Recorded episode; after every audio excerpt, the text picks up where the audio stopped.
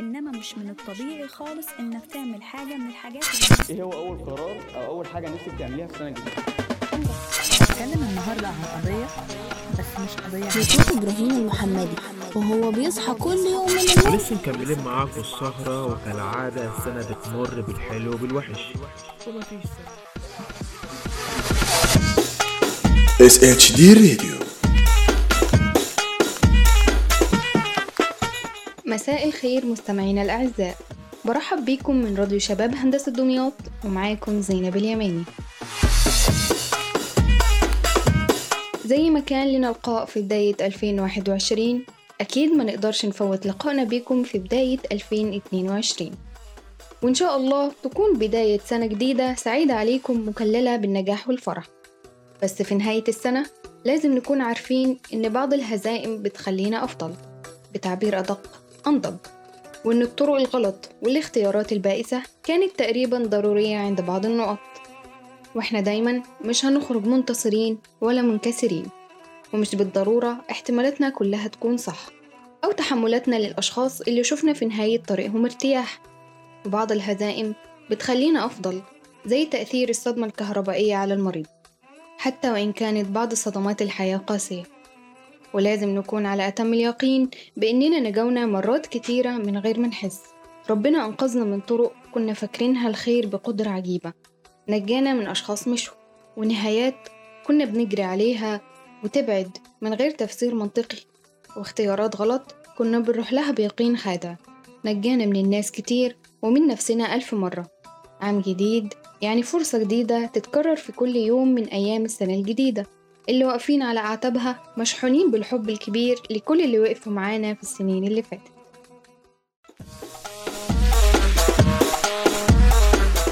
خلونا نبدأ بحاجة لذيذة. وطبعا كلنا لاحظنا إن السينما اتطورت بشكل كبير خلال السنة دي. وظهر لنا مسلسلات وأفلام بأنواع مختلفة وجديدة. ولأن السهرة تحلى بينا وبالسينما فهنقترح عليك النهاردة مسلسل في فاصل سينمائي مع آلاء الشرقاوي.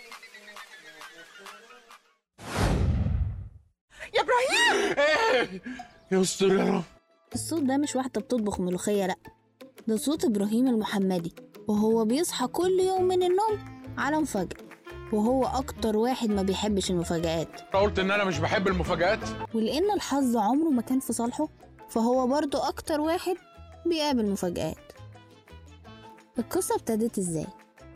قبل ما أقول القصة ابتدت إزاي خليني أعرفكم كده على الشخصيات على السريع إبراهيم المحمدي بطل مسلسل. منير سيف حما إبراهيم. زينب بين قوسين العيوطة بتكون أخت إبراهيم. وهتعرف من الأحداث أنا بقول كده ليه. سارة منير سيف بنت إبراهيم المحمدي. أيوة مش على اسم إبراهيم عادي. أمال أنا برشح لك المسلسل دي أصلا عشان تعرف ليه. خالد منير سيف خال سارة. مش أخوها. يا جدعان يا جدعان والنبي التركيز التركيز عايزين نركز شوية. ألذ حد في المسلسل كله بقى؟ حسن ابن أخت إبراهيم ابن زينب يعني. أنت بتكلمها في إيه ده انت أنا ما كلمتهاش هي اللي كلمتني. وأنت اديتها نمرتك إزاي؟ ما اديتهاش نمرتي أنا رنت لها اللي سجلتها. ما تشلنيش يا. أنا ما بشيلكش أنت اللي متعصب. نرجع بقى للقصة ابتدت إزاي. في يوم عادي جدا زينب أخت إبراهيم جايبة له عروسة عادية جدا عشان هو بقاله عشرين سنة مراته متوفية. مش راضي يتجوز من بعدها. بيعرف إبراهيم إن حماة منير سيف اللي ما شافوش من عشرين سنة تعب جدا ودخل المستشفى وطلب منه إنه يسافر له. وبما إن حما إبراهيم كان غلس جدا ساب لإبراهيم أكبر مفاجأة في الدنيا وقال له قبل ما يموت ليه وصيتك على سارة. سارة مين؟ سارة بنتك. والسبب في ده كان صراع الفقر والغنى اللي كان من عشرين سنة. وما كانش حما إبراهيم موافق أصلا على جواز بنته من إبراهيم. وفعلا نجح في ده وقدر إن هو يمنعهم من بعض بعد سنتين من الجواز لحد ما بنته ماتت من الزعل اللي هي بتكون مامة سارة. أنت حاسس إن أنا حرقت لك المسلسل صح؟ خالص على فكرة. كل اللي أنا قلته ده في أول حلقة بس. الفكرة مش في كده. الفكرة فعلا إن سارة زي إبراهيم بالظبط ومتعرفش أصلا إن هو باباها. وهتفضل طول التسع حلقات الباقية إبراهيم بيحاول يعرفها إن هو باباها برغم إن إبراهيم كمان أصلا ما كانش متقبل فكرة وجودها بما إنه شخص مش مسؤول. أحداث المسلسل هتنقلك نقلة تانية من جو المذاكرة والشتات لجو. الله بجد أنا عايز أعيش مع العيلة دي. المسلسل اسمه موضوع عائلي. المسلسل تصنيفه light كوميدي عائلي. ومنزلوش تقييم بس أنا دي من عندي عشرة من عشرة. لا ده ده من عندنا كده جدعانة يعني. المسلسل اتعرض على منصة شاهد بس أنا وأنت وناهد وكلنا هنروح نشوفه برضه من إيجي بست بالنسبة للإخراج فهو من إخراج أحمد الجندي. وطاقم العمل كان ماجد الكدواني في دور إبراهيم ورنا الرئيس في دور سارة ومحمد شاهين في دور خال سارة وسماء إبراهيم في دور زينب. وطه دسوقي في دور حسن. المسلسل ده للناس اللي خلقهم ضيق قد كده يدوبك عشر حلقات بس بس يخلصوا في عشرة منت من كتر حلاوته. أتمنى إن المسلسل يعجبكم وإن شاء الله تكون سنة سعيدة جديدة عليكم. يا رب. اللهم يسر لنا أمورنا. أنت بتدعي قبل ما تسرق يا رمضان. أنت بتنادي يا حسن؟ لا يا خالو ما بندهش. طب بعد إذن حضرتك أشوف حسن ما بيندهش ليه؟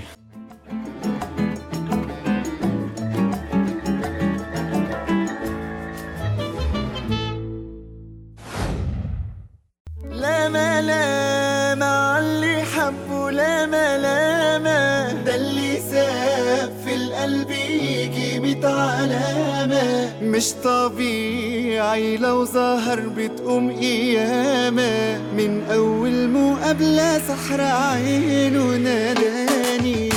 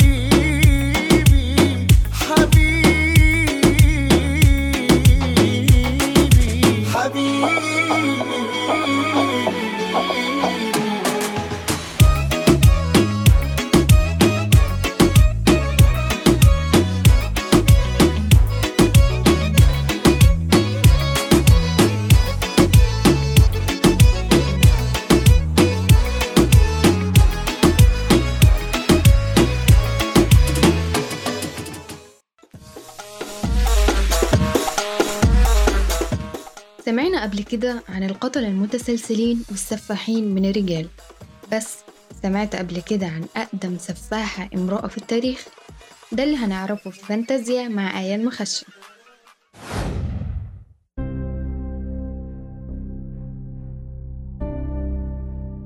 هتكلم النهاردة عن قضية بس مش قضية عادية. دي قضية مريبة جدا جدا. تقريبا كده هي ممكن تكون أقدم سفاحة امرأة في التاريخ. سمعتوا قبل كده عن ليوناردا شانشولي؟ ودي ست إيطالية. يقال إنها تقريبا اتولدت سنة 1893 أو 1894 ليوناردا جت الدنيا عن طريق اغتصاب. وفي الزمن ده والمدينة بتاعتها كان صعب جدا إن الست تروح تبلغ إن واحد اعتدى عليها. لأن ساعتها العار كان بيلاحقها هي وهي اللي بتشيل الذنب. وما قدرتش تبلغ عنه. مش كده وبس؟ دي أجبرت إنها تتجوزه. تخيلوا واحدة حملت وخلفت من واحد اغتصبها وأجبرت إنها تتجوزه؟ هتعامل بنتها إزاي؟ هو نفسه هيعامل البنت إزاي؟ ليوناردا اتربت في مكان محدش بيحبها فيه. وفوق كل ده ليوناردا كان عندها صرع ومامتها كانت بتشمئز منها. أبو ليوناردا مات وهي لسه صغيرة وبعدها بفترة مامتها اتجوزت تاني وعملت عيلة وبقى عندها أطفال. بس طبعا عارفين فرق المعاملة بين أطفالها من زوجها اللي بتحبه وبين ليوناردا تخيلوا إن الطفلة حاولت تنتحر مرتين ويمكن أكتر. ليوناردا لما كبرت شوية كانت مهتمة جدا بقراية الكف والطالع والتنبؤات عامة وكانت بتصدق جدا فيها. وفي مرة راحت لواحدة تقرأ لها الكف والست دي قالت لها إنها هتتجوز وتخلف بس ليوناردا ما لحقتش تفرح لأنها قالت لها إن ولادها الأربعة هيموتوا قبلها. ليوناردا كانت شايفة إن مامتها حطت عليها لعنة هتفضل ملازماها طول عمرها. مامتها ابتدت تدبر لها جوازة كده من راجل غني عشان تطلع منها بقرشين وتستفيد. بس ليوناردا رفضت على آخر لحظة. ده كمان حبت واحد كان ساعي بريد. وده خلى مامتها تغضب عليها غضب شديد جدا وطردتها. ليوناردا اتجوزت من اللي بتحبه وسابوا المدينة. وعلى مدار سنين جوازها حملت 17 مرة. رقم مهول. بس وجدت منهم ثلاث مرات وعشر أطفال ماتوا وفي الآخر اتبقى ليها أربع أطفال. تخيلوا دي واحدة بتصدق في الخرافات وفي الآخر فضل معاها أربع أطفال زي ما واحدة قالت لها. دي ممكن تكون بتخاف على أطفالها إزاي؟ كانت حرفيا مروشة وأي حاجة تحصل لهم بتترعب. بعدها راحت تاني لواحدة من اللي بيقروا الكف والكلام ده عشان تطمن على ولادها بس الست قالت لها إنها شايفة في كف سجن والكف التاني مصحة عقلية للمجرمين. على قد ما استغربت ليوناردا بس اطمنت إنها ما جابتش سيرة ولادها. ليوناردا نقلت من المدينة وفي المدينة الجديدة قررت إنها تفتح محل تعمل فيه صابون وشموع وكيك. وكمان قررت جنب شغلها ده إنها تقرأ الكف والطالع بس هتقول للناس اللي يبسطهم. تقول لهم اللي عايزين يسمعوه. ومن ورا الشغلانة دي ليوناردا جمعت مبالغ كبيرة جدا. وفي الوقت ده ليوناردا حملت تاني بس البيبي مات. فراحت لواحدة من اللي بتقرا الطالع والست قالت لها لو عايزة تحملي تاني والبيبي يعيش لازم تبيعي روحك للشيطان. وعشان ليوناردا بتصدق كل الكلام اللي بيتقال لها ده عملت كل اللي الست قالت لها عليه. وفعلا بعدها بسنة ليوناردا حملت والبيبي عاش. فطبعا كان لازم تصدق إن كل ده نتيجة إنها باعت روحها للشيطان. في سنة 1939 كانت وقت الحرب العالمية التانية والجيش كان ابتدى ياخد الولاد اللي تنفع تحارب ويجبرهم إنهم يتطوعوا. وابن ليوناردا الكبير اللي هو أقرب حد ليها اتاخد بالإجبار. وده كان بالنسبة لها مصيبة. وابتدت تدور على حلول عشان تحميه وتحفظه. وجات لها فكرة إنها لو خدت روح حد ابنها هيعيش بداله. ومن هنا بدأت تحط خطة. إزاي هتقتل؟ من غير ما تتعرف ولا تتمسك. أول ضحية ليها كانت ست عندها 73 سنة. الست كل اللي كانت عايزاه إنها تتجوز. وليوناردو قالت لها هساعدك. قرت لها الطالع وقالت لها عريسك موجود بس لازم تنفذي شوية طلبات. أولهم هتبيعي كل ممتلكاتك وتجيبيها عندي.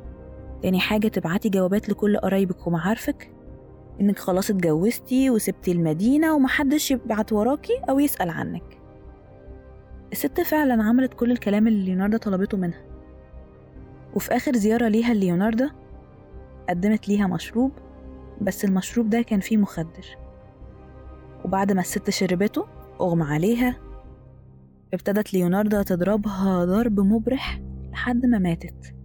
وجابت سكينة لتقطيع العظام وقطعتها تسع قطع. وكانت حريصة جدا وهي بتقطعها إن الدم اللي بينزل منها تحتفظ بيه. وخدت الأجزاء اللي هي قطعتها وحطتها في حلل كبيرة على النار كانت بتطبخها حرفيا. قعدت تضيف لها بقى مواد كيميائية وتقلب تقلب لحد ما كل الأجزاء دي اتحولت لحاجة زي الطمي أو الطينة. وخدت الحاجات دي في جرادل وراحت لمكان بيكون موجود فيه المخلفات ورمتهم فيه. أما بقى بالنسبة للدم فسابته يتجلط ويتخثر وغلته على النار لحد ما تحول لباودر لونه بني. وخدته وبدأت تحط عليه بيض لبن دقيق أيوة مكونات الكيكة. عملت من الدم كيكة وكانت بتقدمها لكل اللي يجي يزورها في المحل. ليوناردو شافت إنها فلتت والموضوع عدى ومحدش شك فيها فقررت تعملها تاني عشان تحمي ابنها أكتر. وسنة 1940 بعد 8 شهور من جريمتها الأولى كررتها تاني. مع ست عندها 55 سنة. والست دي كانت رايحة تقرا لها الطالع عشان تشوف إذا كانت هتلاقي شغل ولا لأ.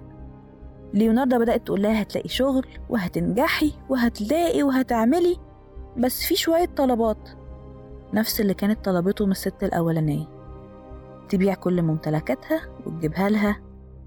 تبعت جوابات لكل معارفها إنها لقت شغل وسافرت برا المدينة وفي الزيارة الأخيرة ليها. شربت المشروب اتقتلت اتعمل من دمها كيكة. بس ليوناردو قالت في مذكراتها إن الست دي كان عندها دهون زيادة فخدت الدهون بتاعتها عملت بيها صابون وشموع.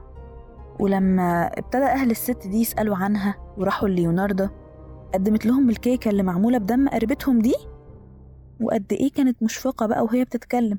إزاي تختفي؟ هي قالت لي إنها سافرت برا المدينة ولقت شغل. كانت ليوناردو مبسوطة من اللي بتعمله. قد إيه بتفلت كل مرة ومحدش بيشك فيها. المرة التالتة كانت ست عندها 53 سنة. جارتها ودي كانت مغنية وابتدت أحبالها الصوتية تتعب فكانت رايحة ليوناردو. تقرا لها الطالع وتشوف هتقدر تغني ولا هيكون ليها شغل جديد. ليوناردو قالت لها هتشتغلي في مدرسة للبنات والست فرحت جدا. ليوناردو قالت لها بس في شوية طلبات تعمليها. نفس الخطوات. باعت ممتلكاتها بعتت جوابات اتقتلت اتعمل منها كيك اتعمل منها شموع وصابون. بس ليوناردو قالت إن الست دي الكيكة بتاعتها كان طعمها حلو قوي والشموع والصابون كانت ريحتهم حلوة جدا لدرجة إن الناس أبدت إعجابها بالمنتجات الجديدة دي. بس في الوقت ده الكل بدأ يشك في ليوناردو. التلات ستات اختفوا بنفس الطريقة وآخر مرة يشوفوهم يبقوا عندها. سنة 1946 الشرطة وصلت للمحل ودخلوا يستجوبوها وهي كانت بتنكر كل حاجة. وفي الآخر قالوا لها انت ست كبيرة أكيد مش هتعرفي تقتلي. وأكيد حد ساعدك واللي ساعدك ابنك الكبير.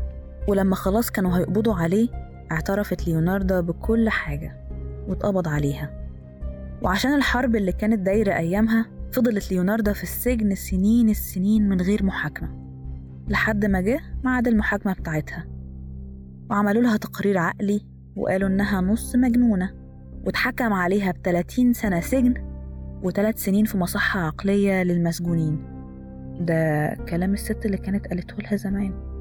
ليوناردو وهي في السجن بدأت تكتب مذكراتها بتفاصيل التفاصيل وشرح لطريقة العمل. طريقة القتل. ده كانت بتعمله مرجع عشان الناس تعرف تقتل زيها بعد كده. مذكرات ليوناردو والأدوات اللي كانت بتستخدمها موجودة دلوقتي في متحف روما. وفي الآخر سنة 1970 ماتت ليوناردو وهي في السجن عن عمر يناهز الستة وسبعين سنة. ماتت أقدم سفاحة في التاريخ. بكده نكون خلصنا.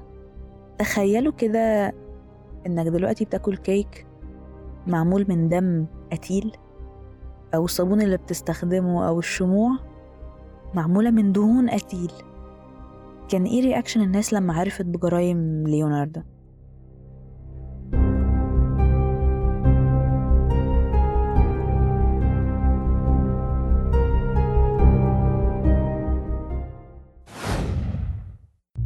كل اللي في قلبي مخبي حبيبي أقول أنا ليك. لو وياك مش هسأل فين زيك ده بيتشال في العين معايا. وبرضه بتوحشني لكن تقلك ده ما ينفعنيش. من غير ما تقول بينفعنيك. من إيدك دي أنا لإيدك دي. حبيب أنا بيك وكفايه لو جنبي ومعايا والأيام الجاية هتشوف أنا هعمل إيه.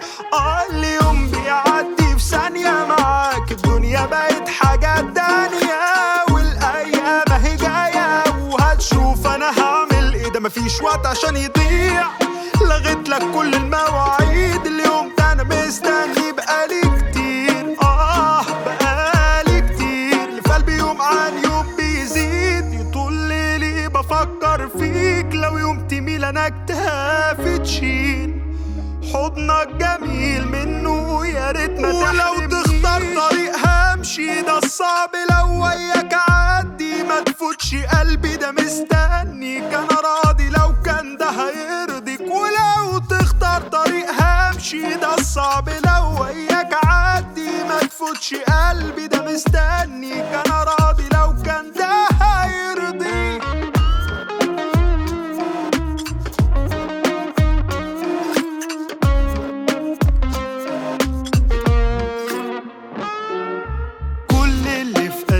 مخبي الليلة. حبيبي أقول أنا ليك. لو وياك مش هسأل فين. زيك ده بيتشال في العين معايا. وبرضه بتوحشني لكن تقلك ده ما ينفعنيش. من غير ما تقول بينفعنيك. من إيدك دي أنا لإيدك دي. حبيب أنا بيك وكفاية.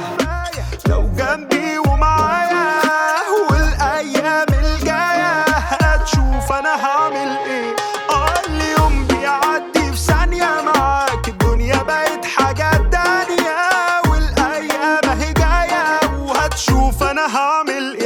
سيبنا الليل ما تغلاش عليك. ده لو بحلم ما آه ما ده لو مهما أقول واعيد كل الكلام ده ما أنا مش هعيش. ده أنا تهت من قبلك سنين. وإزاي وفين؟ خطفني رمش وما رجعنيش.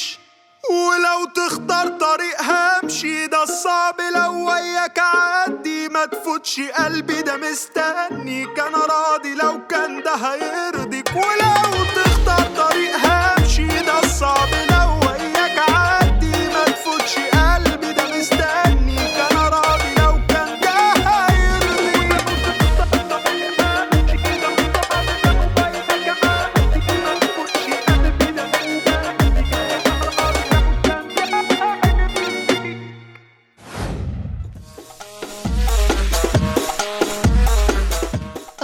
بنحتفل بالسنة الجديدة بالخروجات أو السهرة الحلوة مع الصحاب والعيلة. بطقوسنا العادية يعني لكن في دول بقى لها طقوس مختلفة شوية. ده اللي هنعرفه في أغرب احتفالات رأس سنة مع ماجدة أسامة وإعداد اللجنة الثقافية بالأسرة.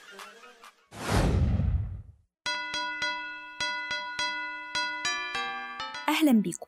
من الطبيعي إنك تحتفل برأس السنة بخروجة حلوة مع حد بتحبه أو تعمل أكلة حلوة وتشرب كوباية السحلب قدام هوم ألون إنما مش من الطبيعي خالص إنك تعمل حاجة من الحاجات اللي الناس في الدول دي بتعملها. يعني مثلا الأرجنتين. في شهر ديسمبر من كل سنة الساعة 12 بالليل اتعود المحتفلين براس السنة إنهم يلبسوا ملابس داخلية جديدة لونها وردي في نص الليل. وكل واحد بيطلع خطوة لقدام برجله اليمين عشان يستقبل السنة الجديدة.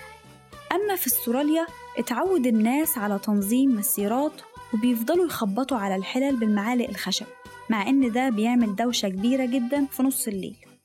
بتختلف الاحتفالات في البرازيل عن باقي الدول لأن الشعب عنده عادة غريبة جدا وهي إنهم بيلبسوا زي لونه أبيض معتقدين كده إنهم بيخوفوا الأرواح الشريرة وبيبعدوها عنه وكمان بينطوا فوق سبع موجات فاكرين إن ده بيجيب ليهم الحظ. وطبعا بيقدموا هدايا للإله بتاعهم إيمانجا. أما في بريطانيا فالمحتفلين متعودين إنهم كل سنة بيتفرجوا على البرنامج السنوي Jools Holland's Hootenanny اللي بتقدمه هيئة الإذاعة البريطانية البي بي سي مع إن البرنامج ده من البرامج المكروهة عندهم هناك. حاجة كده جلد ذات. أما في اليونان عندهم عادات وتقاليد كتيرة ومعروفة بمناسبة رأس السنة. على سبيل المثال الأطفال بتغني وبتقول تراتيل بمناسبة السنة الجديدة وقصاد ده طبعا كل طفل بياخد فلوس. عادة تانية عندهم الساعة 12 في نص الليل بيقوموا الناس وبيطبخوا فطيرة اسمها فطيرة بيل وهي فطيرة بطعم اللوز وكمان بيعملوا عد تنازلي وساعتها بيطفوا كل الأنوار وبعد الساعة 12 بيفتحوا النور تاني. ده طبعا بعد عرض الألعاب النارية وتقديم الهدايا. أما في تركيا فبعض السكان في مناطق الأناضول بيعتقدوا إن أول واحد بيجيب المية في صباح اليوم التاني من السنة الجديدة يبقى هو كده غني. وكمان في ناس بتحط الدقيق المطحون على أبواب البيوت قبل رأس السنة بأربع أو خمس أيام. معتقدين إن ده فال خير. بالإضافة لده فهم كمان بيرموا رمان من شبابيك البيوت في الشارع بعد الساعة 12 عشان يحتفلوا برأس السنة. في كولومبيا يعتبر المشي حوالين الحي اللي عايش فيه المواطن من أهم العادات والتقاليد اللي عندهم في المدينة. وبرضو أغلب الناس بيمشوا بشنطة فاضية لسنة جديدة مليانة بالسفر. من أغرب العادات في أكوادور إنهم بيعملوا لعبة على شكل راجل وبعدين بيولعوا فيها. مفكرين كده إن دي بشرى بحرق الماضي والترحيب بالعام الجديد. أما سكان هولندا فعندهم عادة غريبة جدا وهي رمي أشجار الكريسماس في النار. كطقوس لطرد أرواح السنة الكئيبة اللي قبلها واستقبال أرواح جديدة. آخر دولة معانا هي دولة الصين. بالنسبة لسكان الصين فهم بينظفوا كل ركن وكل زاوية في البيت مفكرين كده إنهم بيطردوا الحظ الوحش من السنة اللي قبلها وبيضيفوا أنواع مختلفة من الزهور والنباتات الصينية عشان تجلب الحظ والبركة. وطبعا كمان بيوزعوا فلوس على الأطفال.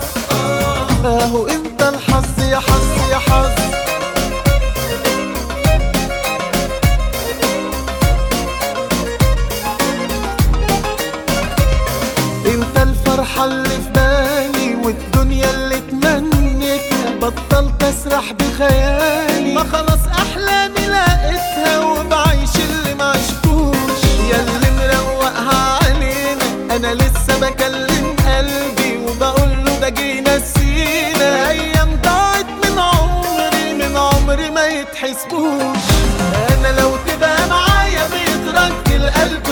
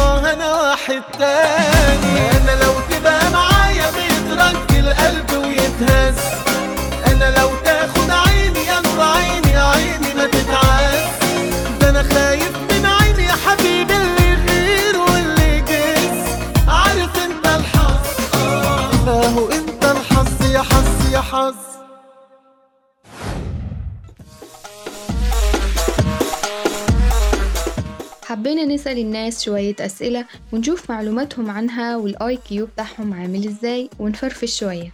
خلينا نسمع راديو الشارع مع كريم الخميسي.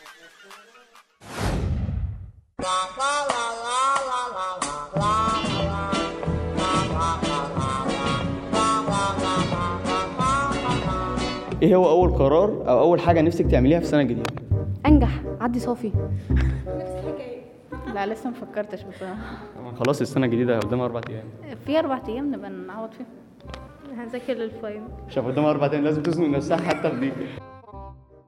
إيه الحاجة اللي عملتيها في 2021 وندمت عليها؟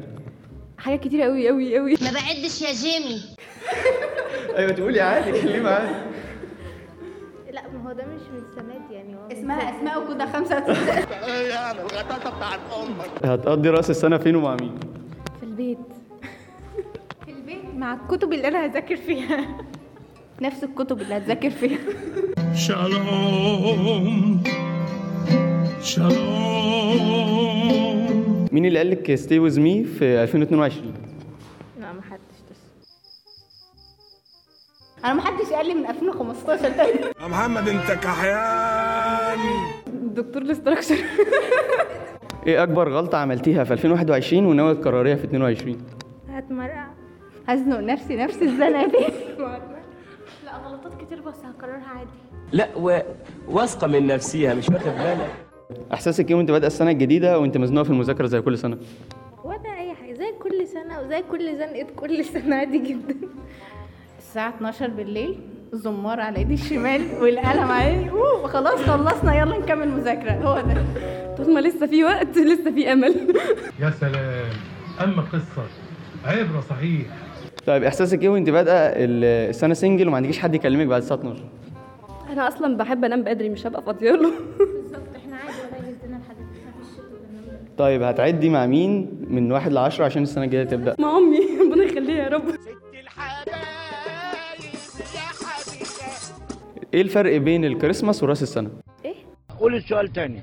آه الكريسماس ده سبعة واحد باين. هي هبدة بس هي غالبا حاجة في ال range ده. تعبدي إيه؟ لا ما أعرفش. أنا ماليش في الحوار. هقول لك. كريسماس بنغل... بنغني له we wish you happy Christmas تمام؟ وال... وراس السنة happy new year اللهم صل على حضرة النبي. انت جبت المعلومات دي منين؟ إيه ال- إيه الفرق بين رأس السنة والكريسماس رأس السنة اللي هو يوم 30 30 12 ده آخر بس حاجة. بس 12 31 يوم. يبقى 31 ما تزعلش نفسك عادي. شهر 12 ده كام؟ 30 يوم. وا- واحد وت- 31 يوم. 31 يوم. ده بقى رأس السنة. قول لي ليه؟ ليه؟ أنا على حاجة. دلوقتي هي شبه مثلث كده بس كل ليه إيه؟ رأس. شهر 12 رأس يعني فاهم؟ أول السنة يبقى أول حاجة فاهم؟ تبقى دي فاهم؟ بص أنا مش عارف بس إيه؟ اركنها على جنب. ماشي. يوم الكريسماس ده بقى إيه؟ ده يبقى يوم تاني. يوم تاني غير دول بس برضه بحتفل يع- يعني أنهي رأس في الثلاثه بص أنت فاهم؟ اللي هي بتاعت المثلث؟ آه لا أيوه أيوه بالظبط كده. برافو عليك. اللي هو دي كروم كبير وبيقعدوا على الترابيزة وكده. وبياكلوا سمك و- ولبن إيه القرف ده يا جدعان؟ في إيه؟ إيه اللي انت قلتي هتحققيه في 2021 ومستنية تحققيه في 22 هو هو ما تعدش. إن أنا هبدأ السنة جد. هذاكر من أول السنة ومش هزنق نفسي وإن شاء الله. شوف السنة ما انت في آخر السنة ومزنوقة برضه.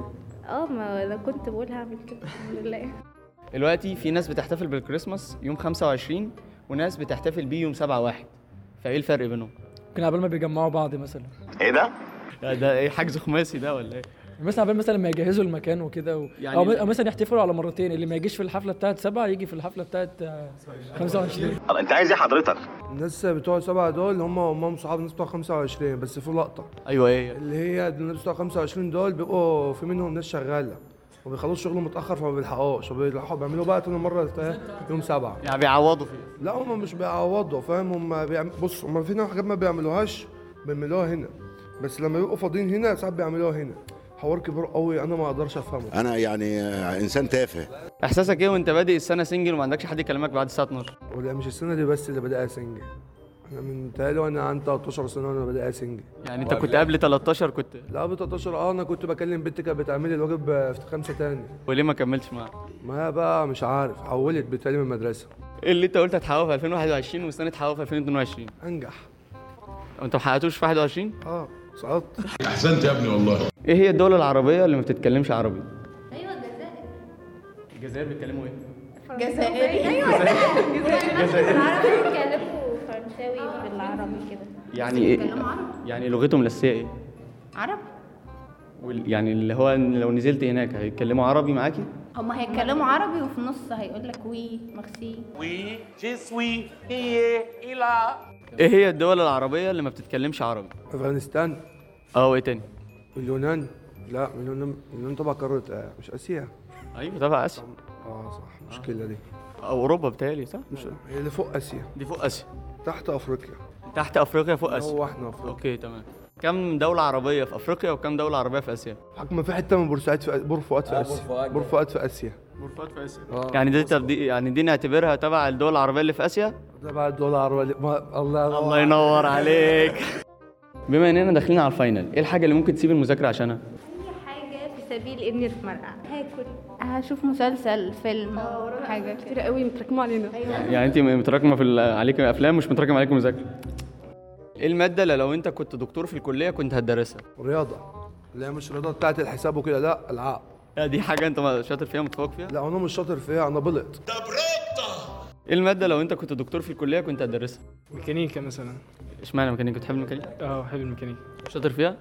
لا. حسبي الله ونعم الوكيل فيك يا كلب يا خسيس طيب إيه المادة اللي لو كنت دكتورة في الكلية كنت هتدرسيها؟ بس أنا مش هبقى دكتور أصلا عشان إحنا بنتخيل عادي يعني. رسم. هي رسم مدني؟ لا لا رسم رسم مش رسم مدني. آه رسم اللي هو شجر وورد وكده. يعني عارف حصة بتاعت الألعاب كليه مال!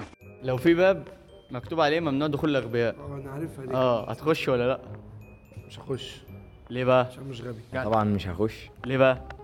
عشان أنا لو كنت غبي كنت دخلت. برافو عليك. ليه لما بنحط إزازة مية إزاز في الفريزر وبتتجمد بتتكسر؟ مع إن لو فيها عصير مثلا أو لبن بتتجمد وما تتكسرش. لا بتتكسر برضه. كثافه المية؟ اعلى من كثافه السائل فبتتنفخ. فبتفرق حاجة أحط فيها كثافة وضغط. طب بتوع كيمياء اسأل نفسك. أنا حطيت فيها لا ما بلاش هبد لو سمحت. دي مادتي وأنا عارفها. وأنا اللي مجربة. مجربة إيه؟ حطيت فيها لا، استحالة. والله كان مرنده مرندة إيه؟ بس تقولي إيه؟ طيب هو مبدئيا الحل عشان أنتوا عارفين إن أي مادة بتتكون من ذرات. تمام ذرات في الغاز بتبقى بعيده عن بعض في السائل بتبقى أقرب في الاتصال بتبقى أقرب من بعض. فحجمها بيقل مش بيزيد. المية المادة الوحيدة اللي لما بتتجمد ذراتها بتتحول لبلورات فبتاخد حجم أكبر. لو إحنا اشترينا مضرب وكورة الاتنين مع بعض ب 11 جنيه. الاتنين مع بعض ب 11 حلو. المضرب بقى أغلى من الكورة ب 10 جنيه. يبقى الكورة بكام؟ بص اولا المضرب أصلا فردتان. لا إحنا بنشتري مضرب فرده واحدة لا تخصص مش هلعب. أقول لك. طيب فردتين. ماشي. طب ما إحنا كده نقسم بقى على الاثنين ونعمل حوار في حلقات أسألكم سؤال في مدني. طالما أنتوا بقى مش نافعين ليه لما بنيجي نبني مبنى بتبقى الأرض بتاعته ضعيفة بنحفر ونعمل خوازيق في الأرض؟ ليه بقى اتسمت خوازيق؟ لا مش عايزة حوارات خارجة. لو صاحبي بقول لك ما تنزلش فقرتي. يا بنت وأنا اللي فاكرك مؤدبة. Johnny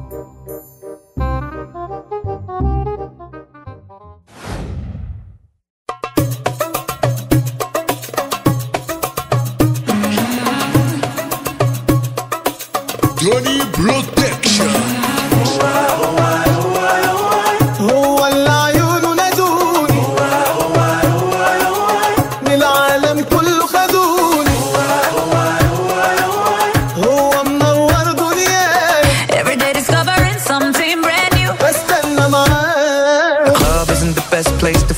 find the bar is where I go. Mm. Me and my friends sat at the table doing shots, drinking fast, and then we talk slow. You come over and start up a conversation with just me, and trust me, I'll give it a chance. Now take my hand, stop and the man on the jukebox, and then we start to dance. And now I'm singing like, girl, you know I want your love. Your love was handmade for somebody like me. Well, come on now, follow my lead. I may be crazy, don't mind me. Hey boy, let's not talk too much.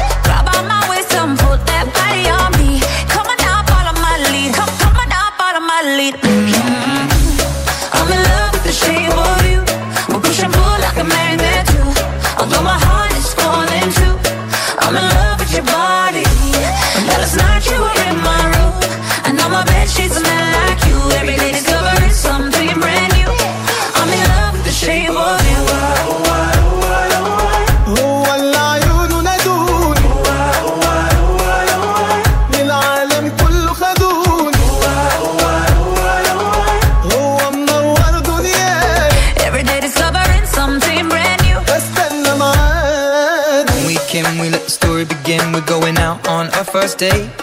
You and me are thrifty, so go all you can eat. Fill up your bag and I fill up the plate. We talk for hours and hours about the sweet and the sour and how your family's doing okay. And leaving, getting a taxi, kissing the backseat. Tell the driver make the radio play. And I'm singing like, girl, you know I want your love. Your love was handmade for somebody like me. Well, come on now, follow my lead. I may be crazy, don't mind me. Hey boy, let's not talk too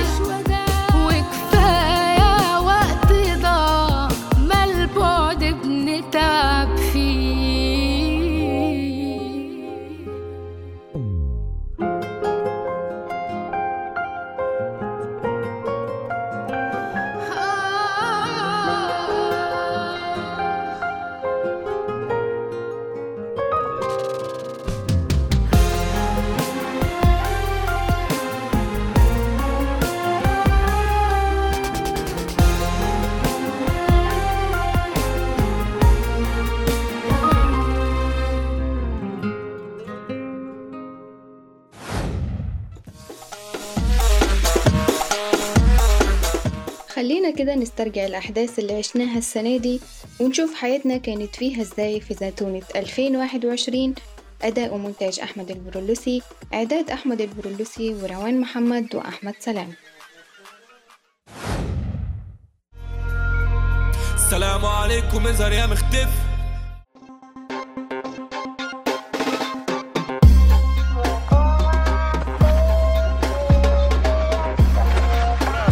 القاضية ممكن القاضية ممكن شاط الكورة وجول القاضية ممكن القاضية والجملي هو أملي. باجي في ايدي الرضعة عشان أغدي قطع كسح كسل قطع كسح كسل الطفاية دي الطفاية دي الطفاية دي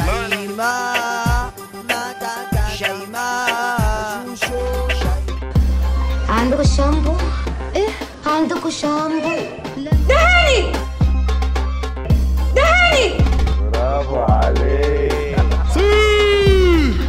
أنا أبو أحمد خدني الكوافير وابو أحمد دفعته كتير أبو It's okay بيبي عادي it's okay هاتي البوكا وخدي البوكي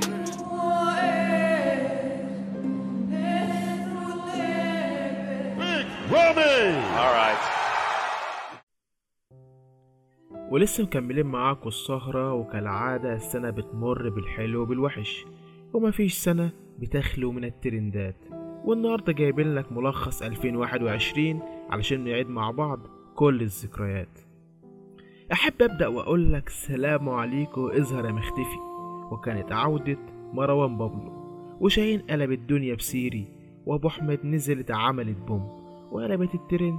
ودي خارجة تقول ده هاني هو أنت اتجننت؟ وال Big Ramy عملها تاني وأخد Mr. Olympia ورفع اسم مصر في العالي وعلى الجانب التاني التنسيق كان متدهور والثانوية بقت من خمسين في المية وصاروخ طايش من الصين اللي من مصايبها دايما خايفين وطبعا مش هننسى الدكاترة اللي عملوا ال vaccine ومن كورونا بقينا متحصنين ومش هننسى الهلس وشيماء وأسماء ونجلاء اللي في مهرجان الجونة بفستانها خطفت كل الأضواء. وهاني شاكر لسه بيتشاكل مع المهرجانات. والطفاية دي مثال للسعي والاجتهاد. والسفينة في قناة السويس كانت محشورة. وكل العالم جم أخدوها صورة. وكم ست قتلت جوزها لما ضايقها. وجريمة في الإسماعيلية في الشارع كله شايفها. وأبو تريكة وقف وقفة رجال. وشيرين جابت شعرها zero لما حسام حبيب خلعها وياسمين عبد العزيز اللي في مرضها كان كله بيدعي وهي رجعت زي زمان. وواحد صحى لقى نفسه وحيد وفي الآخر ده طلع إعلان. والفيس والواتس والإنستا كانوا عطلانين وتويتر كان عليهم دايس والميتافيرس طلعت بعدها والعالم كله من المتحور خايف.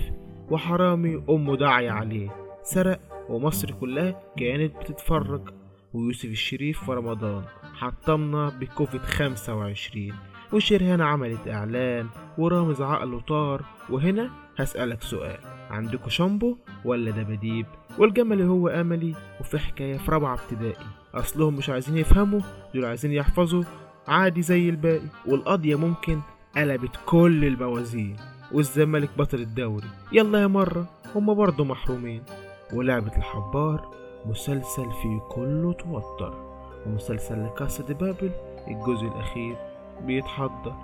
واللي متابع هيعرف إن في دلوقتي أركين ويموت سامر غانم وبعده دلال والحاج محمود العربي أثبت بجنازته إن الخير دايما فايز.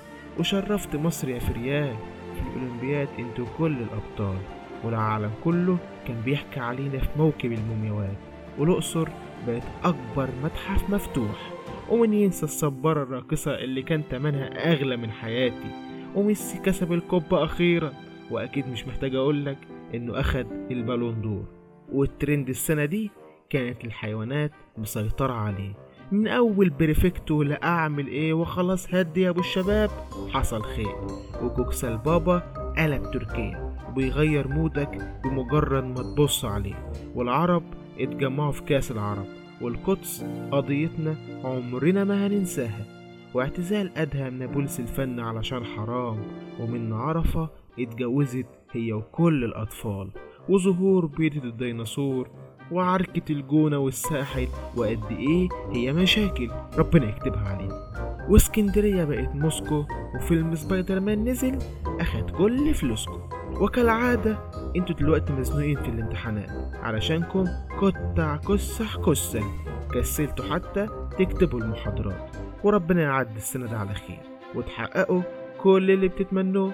وعيش وأعمل لكم ملخص السنة الجاية. وهابي نيو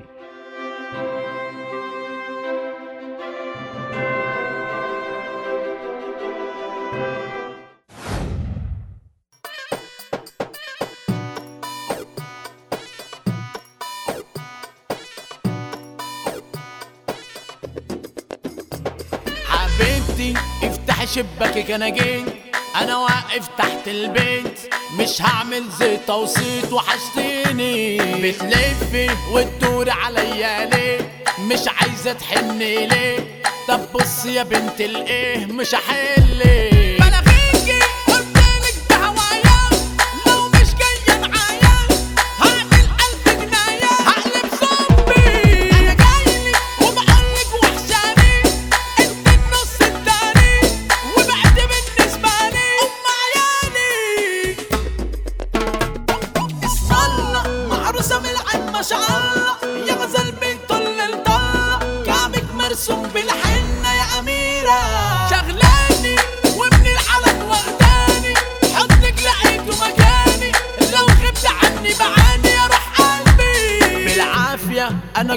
في منطقتك واقف تحت بيتك وبسمع حتتك انت تخصني. من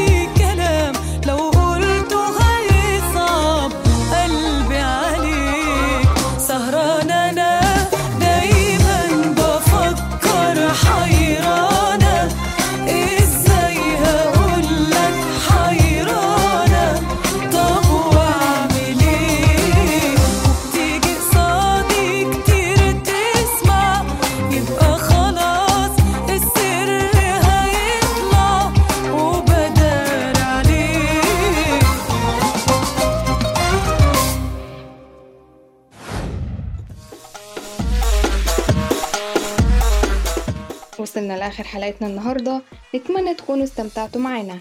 وسنة سعيدة عليكم بإذن الله ودايما مع بعض بكل خير. نتمنى لكم سهرة سعيدة وتصبحوا على ألف خير. تقديم زينب اليماني مونتاج وهندسة صوتية أحمد صديق إشراف محمد الباز.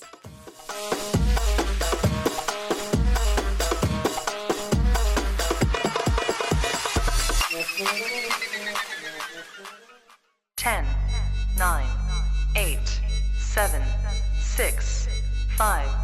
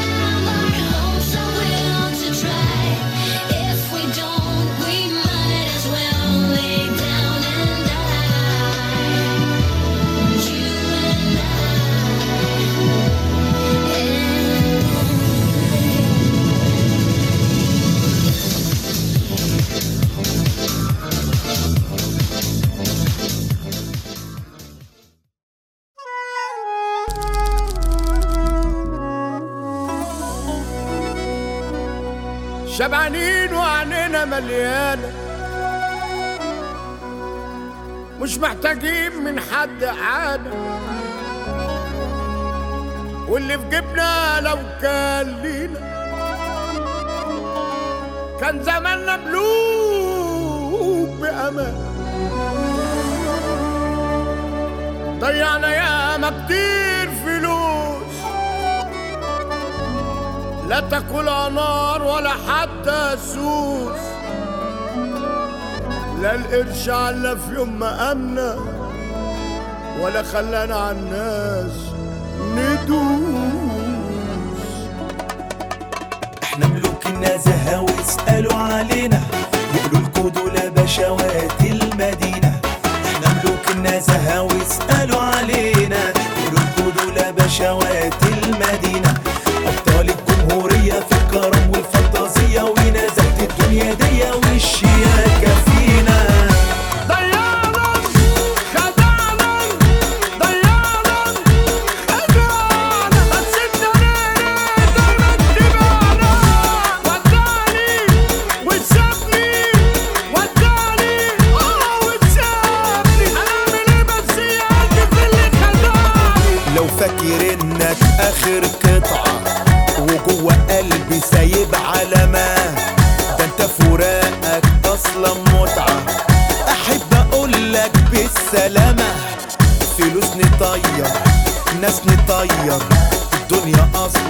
أصلا مش هتسعنا غاويين نفرفش مش طالبة نقفش ونرمي هم الدنيا ورانا.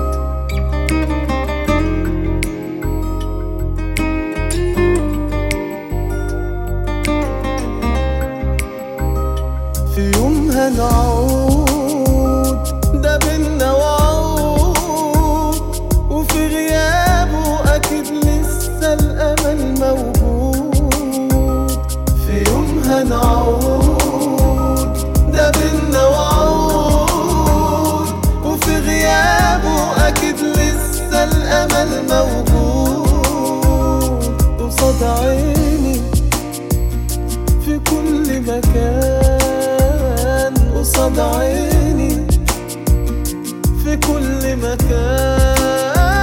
ومن تاني أكيد راجعين أنا دايب وكل حنين ولا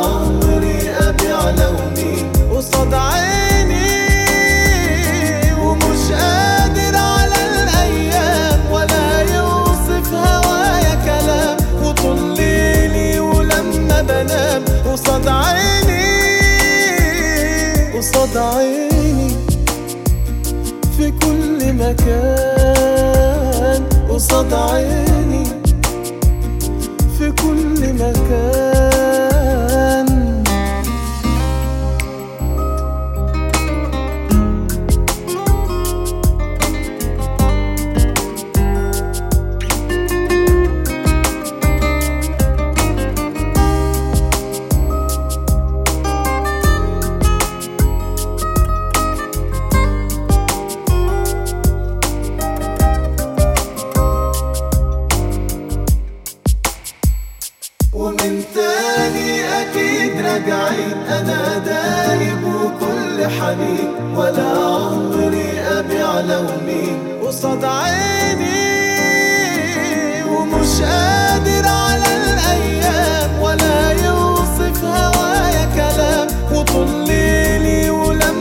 بنام قصاد عيني قصاد عيني.